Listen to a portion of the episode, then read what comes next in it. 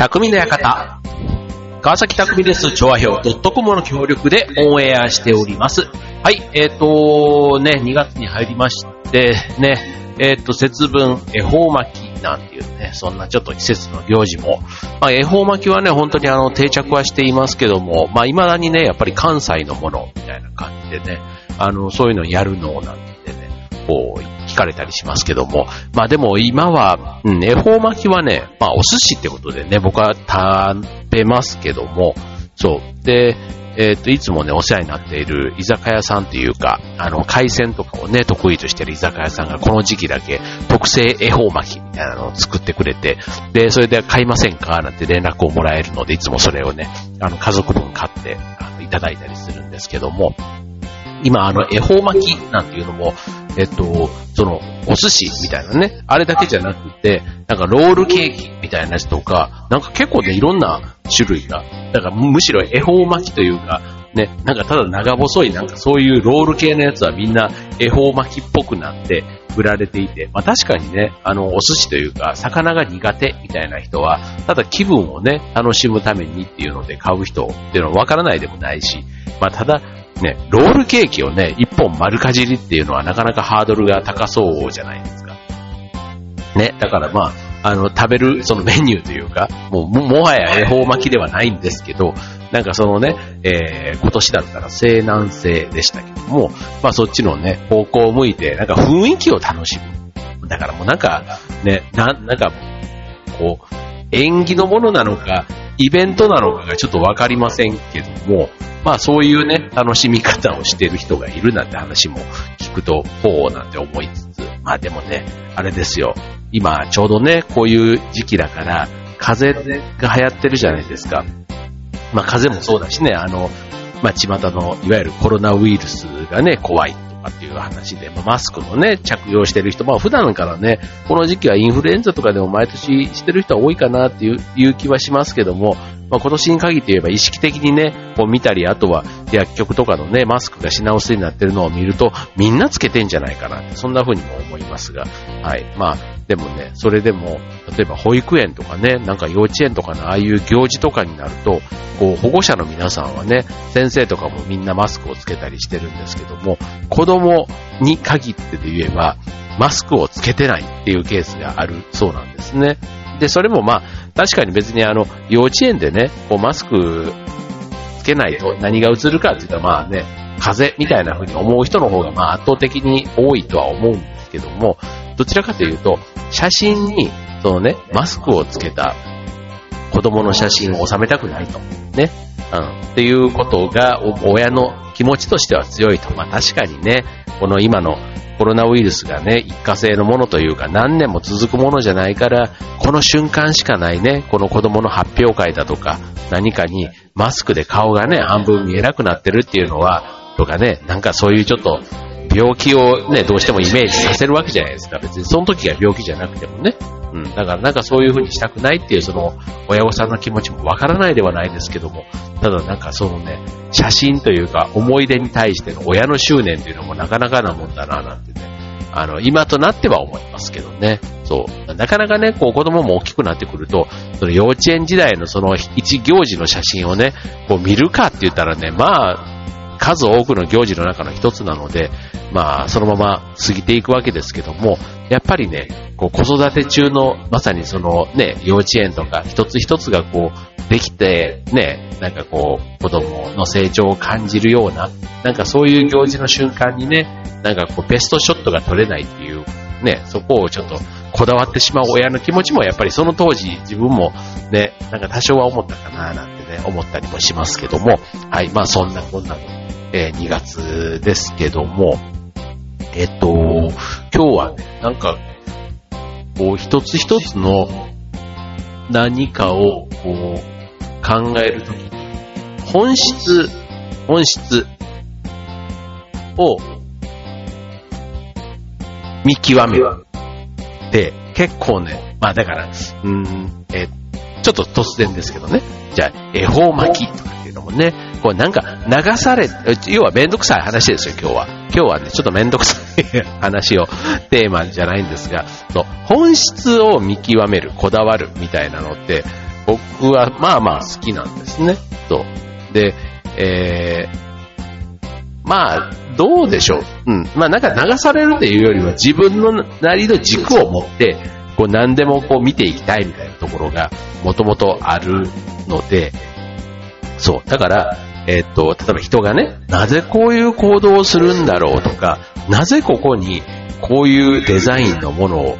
書いたんだろうとか、なんかそういうことにね、すごくこう、まあ前から興味があるって変ですけど、なんですよ。そう、だから、なぜここに、こう、で、なぜこれが売れているのかとか、なぜ、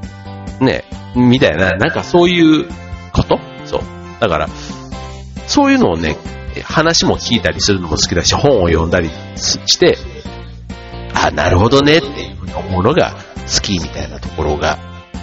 あってですね。で、そんな本質、ね、こう、見た目は、見た目からはそんな風にね、思わないけども、なんか掘り下げていくと、その人のやっぱり本質が見える、ね、トーク番組だとか、ね、結構あの、まあ、トーク番組って大体そうですよね。こう、徹子の部屋しかり、あとは、なんでしょう、あの、A、A、A スタジオっていうの？あの、鶴瓶さんがね、司会やってる番組なんかもそうだし、ね、大体あの、人をね、ゲストに呼んでやる、ね、えっと、おしゃれイズムとかもそうですよね。なんとなくその人となりが見えると、なんか普段のね、こう、演技だとか、ね、そういうとこから見えないその人となりが見えて、それがまさに人の本質とも言えるところだなのかななんて思うわけですけども、はい。ということで、えー、今日のテーマは、本質でお送りしたいと思います。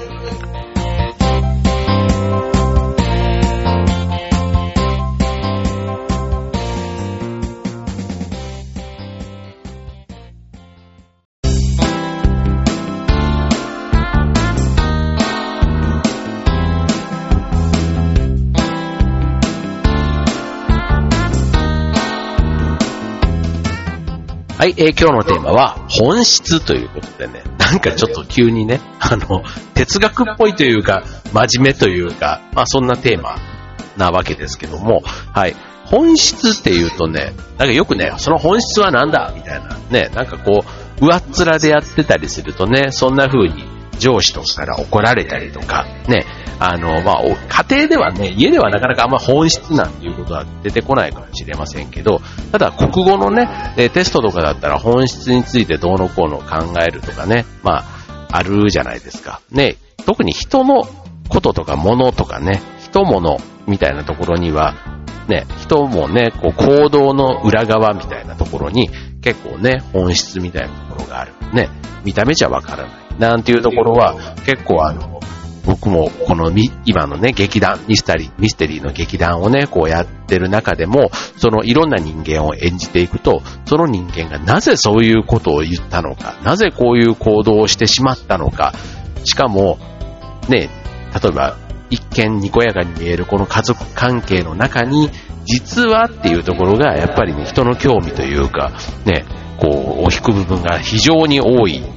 ですね、ミステリー劇の中に出てくる登場人物って。で、やっぱりね、そういうところって人の心に刺さるというか、人の興味をすごく引きつけたりするので、本質ってすごく大事だなぁなんて思うし、で、あとはまあ普段のね、こう友達付き合いとか、職場のね、え、同僚、上司、部下みたいなね、そういったいろんな人間関係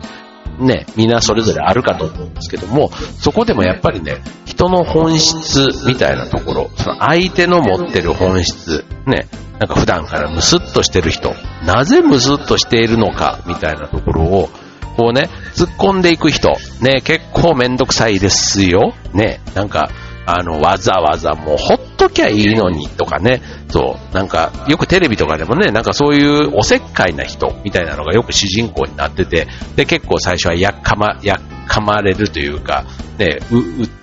うざがられる。うん、っていうのがあって、なんですけど、やっぱりその人がそういう行動をすることがきっかけで、なんかね、こう、ちょっと普段からムスッとしてる人はなぜムスッとしてるのかが見えてくる。例えば家族がどうだとか、ね、えー、家族関係で子供がどうこうだとかっていうので悩んでいて、あんまりこう、ね、付き合いも悪かったりとかね、なんかそういう事情が一個一個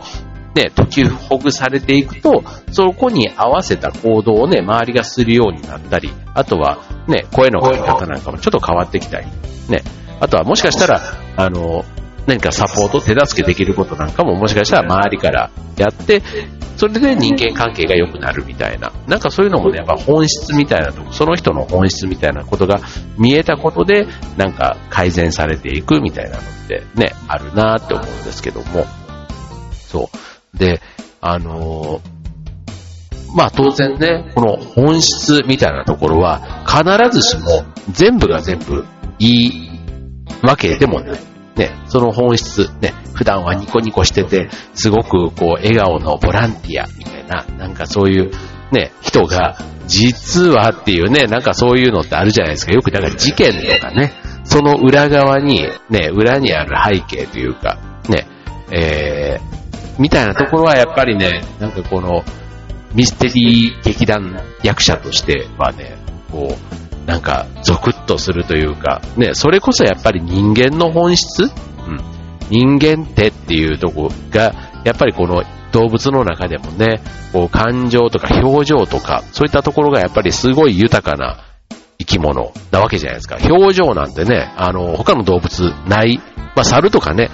はもちろんありますけども、まあ、なかなかね、哺乳類以外の動物で、ね、表情っていうのがある動物ってなかなかいませんよ。まあ怒ってるね、表情とかね、まあ鳥とかでもね、まああったりはしますけども、まあそれでも人間ほどね、こう特徴が出るわけではないいうことから、まあそういうね、人間の本質みたいなところは、やっぱりこう小説とかね、ああいうふうにドラマとかでも、そういうところを描いてるものは、やっぱりこうヒットしてるのかななんてね、昔のドラマ、うんなんか本質を描く部分ってね、やっぱりこう引き込まれますよね。はい。ということでね、まあちょっと、えー、じゃあ次、その本質の見極めみたいなところをね、次のコーナーで、えー、話したいなと思います。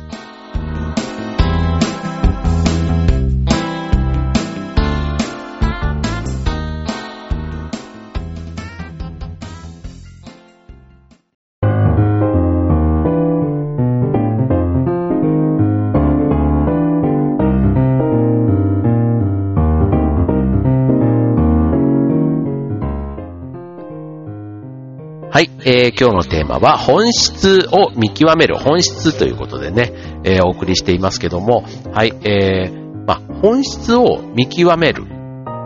ポイントっていうのはね、えー、と基本的にまず見えにくいところに本質があるというふうに思った方がいいんです。まあ、表向きにね、パッと、あの、見える部分がその人の本質かっていうと、意外とね、そうじゃない。なんか、例えば仕事とかでも、こう、ね、やっぱり仕事の中では同僚、まあ、ね、当然相手に対して迷惑をかけたりし、したくないというか、ね、みんななんか、良かれと思ってというか、いいようにしたいって。だから不満を思う人っていうのは、やっぱこうなればいいのにとかね、別にわがままな人って意外と世の中少ないのかななんて思うので、まあ文句を言う人、何も言わない人、ね、なんかそれぞれはさらにその心の中で思っていることがある。うん。それがやっぱりその人の本質みたいなところなんだろうなと思うので、そう。だからそこの本質の部分を、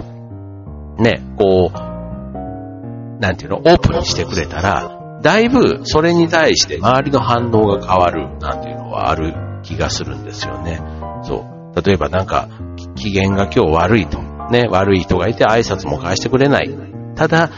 よくよく後からその人の、なんか、あの、親しい人から聞いたら、実は、ねって言って、なんかプライベートでこここういうことがあって、なんて聞くと、ああ、そっかって、それなのに、ああいうね、ちょっと多少ね、不機嫌そうに見えたけど、あ、なんかそういうことだ、悩んでたんだ、みたいな、なんかそんな風にね、思うだけでも、全然こう、気持ちが変わるっていうのかな。うん。でもまあ、これもね、それで気持ちが変わるっていうのもすごく薄っぺらいというか、ね、その人の本当にこう、内面を見ずにね、外のこの、ね、見た目だとか、受け答えだけでね、こう判断してしまうみたいなところが、あって、そういう意味ではそういうことを知るとね、自分も反省しちゃうみたいなことはあるんですけども、あの、まあ、ただ、例えば、あの、普段ね、自分が感じる、こう、ムカッとくることとか、あとはまあ楽しいこと、悲しいこと、残念なこととかね、まあまあ、どっちかというとあの、えっ、と、まあ、楽しいことはね、別にそれはそれでいいと思います。まあ、ただね、その楽しいことも、えっ、と、楽しいやって 楽しいことも、あの、裏切られるじゃないですけど、そういうことも、まあ、あるわけじゃないですか。そう、だからまあ、特にね、一見、よく見えないもの、ね、えー、見た目がね、こう、みたいな、ね、店が汚いとか、まあ、店が汚いのはちょっとなんですけども、なんかこう、まあ、なんか努力して一生懸命やってるんだけど、あんまりなんかよく見えないみたいなね。なんかそういったものに対して、えー、自分の感じる感じ方っていうのは、やっぱりね、自分の価値観とか経験とか、あと先入観とか、あとはこれはこうあるべきだっていう固定概念とかね、そういった自分のフィルターで見ている結果、そうなっちゃってるっていうことなんですけど、まあその裏では、まあね、自分が予想もしない、そんな事情が隠れてるかもしれないっていうね。だからそういうところが本質として誰かから知らされたりすると、すごくこう、あの、気づくことがあると。ね、それがさっきのね、トーク番組とかがそういったことなんだろうな、なんて思うんですけど、たださっきのね、こう、こう、腹が立つことみたいなね、なんかこう、一瞬ね、こう、理不尽に思えることに、こう、直面したときに、なかなか、ね、そういうふうには思えないですよ。ね。例えばその電車の中でね、急に足をまずガッて踏まれました。踏まれた時にはなんだこいつって思いますよね。ただそれが、その人が実は貧血で倒れそうになった時にたまたま自分に寄りかかってきてってなれば、当然その人を今度支えて助けてあげようっていう気持ちにもなるわけじゃないですか。そう。だから、なんかその瞬間のね、えー、っと、起こった出来事の裏には、何かがまだあるっていうね、そこまでのね、心の余裕がね、今本当にね、現代の人どこまであるのかななんて、よく駅とかでもね、チッチってこうね、下打ちをしながらね、やってる人とかね、あの、満員電車とかさ、ね、さあとか、満員電車とか、ね、なんかみんなね、乗るやつなんだから、ちょっとね、一人一人がって思うんですけど、まあ一人が詰めてもね、まあ、なかなか電車の隙間って開かないじゃないですか。そう。だから、なんかそういったところに、みんな、こう、余裕がないというか、だから、そこでね、優しさが出ないっていうのもまさに、その本質なような僕は気がしますけども、ね、誰もしないから私もしないみたいな、そういう気持ちになるところが、えー、意外と、その満員電車の本質みたいなとこだったり、そう。ね。だから、こう、ね。まあ本質をね、知って、いい方向に行くものもあれば、必ずしもそうとも限らない。ね。その人の、それを引き出したことで、かえって、ね、ああ、なんか、聞かなきゃよかったじゃないですけど、はい。っていうのも、やっぱりあると思います。はい。まあちょっとね、え、本質、ね、なんか、僕は結構知りたい、見たい。で、こう、思うテーマなんですけども、これね、今のね、こう時代というか、ね、昔は多分そういうところまで、こう、お互いがね、突っ込んでいくコミュニケーションって、まあまあ、好まれましたけど、そう、今なんかね、それこそあの、忘年会とか、ああいった、ね、な、なんだろう、飲み、飲まなくてもいいんですよ。ただ人とのコミュニケーションみたいなところが、なんとなくやっぱりね、希薄になっているっていうのはね、もう今に限らずですけども、ね、こう言われたりする中で、本質みたいなことをね、なかなか知らずに、こう、表っ面ね、のところで、うん。だからもう、おも、他の人がこうやって言うことが全部真実みたいになるから、逆にそこがね、悪いイメージになっちゃうと、なかなかその悪いイメージを、え、え、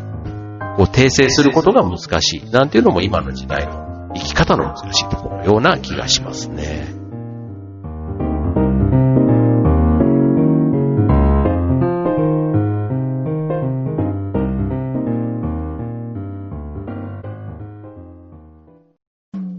は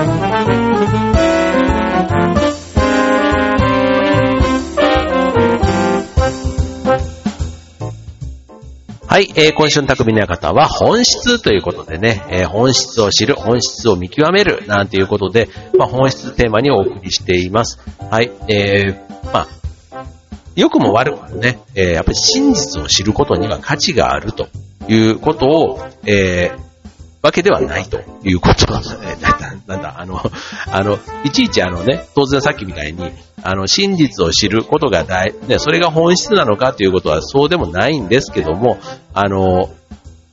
大事なのは、真実を知るということよりは、えっ、ー、と、まあ、知るためにね、こう見えにくいものに、えー、本質が隠れていることがある。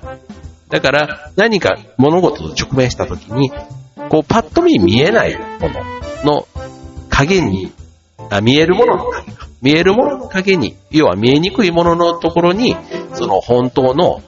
事実が隠れている可能性があるという、なんかそんな視点を持つっていうのが大事。まあ要はあの、物事をね、いろんな角度から見て物事を考えることが、こう、視野が広がって、まあ、冷静にね、客観的な判断ができるようになるということかなと思いますね。そう。これは、まあ別にあの、仕事に限らずプライベート、家族、ね、どの場面でもね、結構そういうのってね、特にあの、親子関係みたいなとこだと、親は子供のことを何でも分かったつもりみたいな。で、子供はね、俺のこと何分かってんだよみたいなね。自分の本質のことなんて全然分かってねえくせに言うんじゃねえみたいなね。なんかそういったところなんかはよくね、本質の部分のね、あの、なったりするとこでしょうし、親友なんていう関係の人たちは自分のことを何でも分かってくれてる。ね。こね、あの、好きなことからね、嫌いなことまでね、そういったね、人もやっぱり親友っていう関係がある中にはそういうね、え本質みたいなところをちゃんとお互いが理解し合ってるみたいなところってある。だから見えにくいものをちゃんと見ている関係っていうのはね、ある意味こう質の高い関係なんでしょうね。はい。ということで、はい、今日のテーマは本質ということでね、まあ本質、あの、食べ物とかね、でも、素材とかにこだわる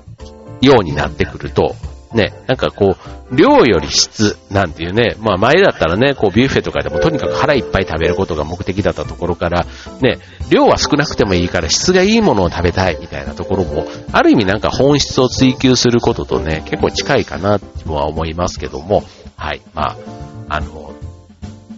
ね、こう、時間もお金も限られているわけですから、ね、どうせだったら本物の質、ね、本質をね、ちゃんと、えー、捉えながら、こう、日々過ごしていけたらなぁ、なんていうふうに思います。はい、ということでね、えっ、ー、と、2月に入りまして、もうあーって1ヶ月経っちゃったなっていう感じですけども、はい、なんかこう、あの、まあ毎日、ね、忙しいっちゃ忙しいし、でも、結構、最近時間に余裕があるんですよね、僕。そう。僕とか。そう。あの、あんまりなんかこう、バタバタしてなくて、ゆったり過ごしてることが多くてですね。はい。まあ、それが、あの、いいのかどうかなんですけど、そうだから、うん、ちょっと、友達とか、ね、あの、ど、ね、大大事にしなかったらどうしようとかね、なんかそんなことも思ったりしつつ、あの、年明けね、あの、いろいろ、こう新年会じゃないですけど、年末に会えなかった人たちとも会おう会おうと思ってたんですけど、なんかね、1月が逆に、ちょっと、そういう意味ではバタバタしていて、あんまりなんか人と会わずに1ヶ月過ごしちゃってたなぁなんて思って、そう。で、2月は2月で、だからまあ3月かな ?3 月ぐらい。ね。ちょっとそういったね、あの、急に、こう、人付き合いみたいなところもね、プツってこう切れたりすると、それもね、なんかこう本質みたいなところで言うと、ね、ああ、なんか、あ自分はその人にとってこんな感じだったんだ、なんていうのをね、たまに思ったりする人もいたりして、そうそうそうそうそう。だからね、人付き合いっていうのはね、やっぱりね、人間の本質が出やすいところかなと思うので、はい、大切にしないとダメだな、なんて今回の放送をしながら思いました。ということで、はい、えっ、ー、と、2月ね、始まりましたがね、本当にあの、コロナウイルスが今後どうなっていくのかっていうのもなんか、いささか心配なようであんまり過剰にね、心配しすぎてもとは思いますけども、まあ気になるところですよね。はい、じゃあ皆さんあの自己管理ね、まあ手洗い、うがいが一番予防につながるということです。はい、えー、皆さん、体調管理気をつけて元気に、えー、過ごしてください。匠の館、ここまで。バイバーイ。